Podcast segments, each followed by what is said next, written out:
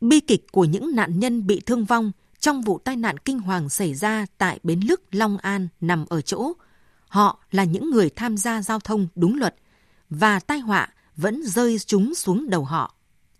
Đã không có may mắn nào xảy ra.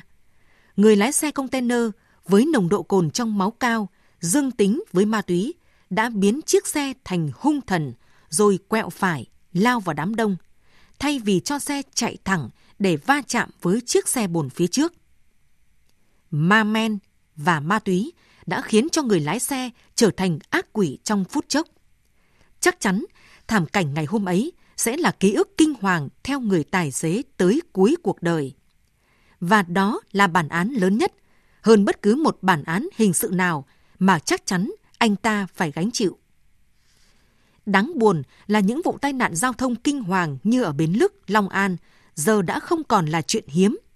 Và nhiều năm rồi, qua rất nhiều hội nghị quốc gia về an toàn giao thông, vẫn chưa có giải pháp gì để những hậu quả đau lòng ấy không tiếp tục xảy ra. Mỗi ngày vẫn có tới hơn 20 cái chết tức tuổi của những phận người.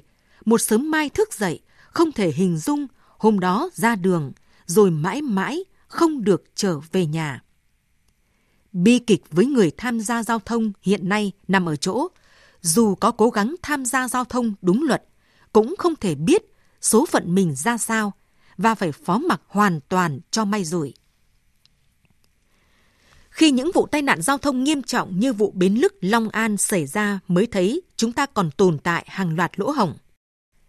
Tài xế container, xe buýt hiện vẫn bình đẳng như tài xế xe con, trong khi phải được đưa vào diện giám sát đặc biệt cả về đạo đức lẫn sức khỏe, do phải điều khiển phương tiện có khả năng ảnh hưởng tới sinh mạng nhiều người. Rồi trách nhiệm của đơn vị kinh doanh xe vận tải đến đâu khi tuyển dụng cả người sử dụng ma túy vào điều khiển phương tiện tải trọng lớn.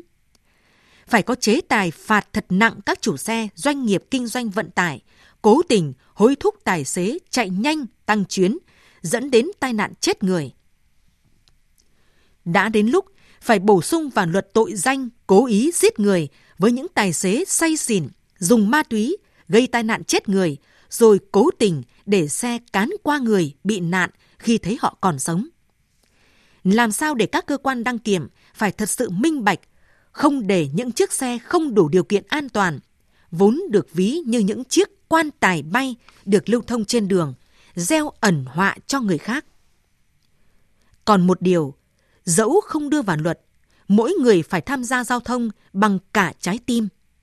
Biết đau nỗi đau của đồng loại, hiểu nỗi mất mát người thân của những người bị nạn như của chính mình. Bởi phía trước, phía sau vô lăng đều là sự sống và không có chỗ để tài xế mắc sai lầm. Lễ gia quân năm an toàn giao thông năm nay dự kiến sẽ được Ủy ban An toàn giao thông quốc gia tổ chức ngay trong sáng nay tại Hà Nội.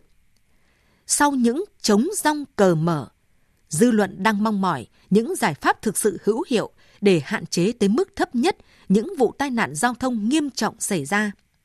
Không còn những bi kịch đau đẳng và không còn phải băn khoăn. Bao giờ người tham gia giao thông không phải phó mặc sinh mạng mình cho may rủi.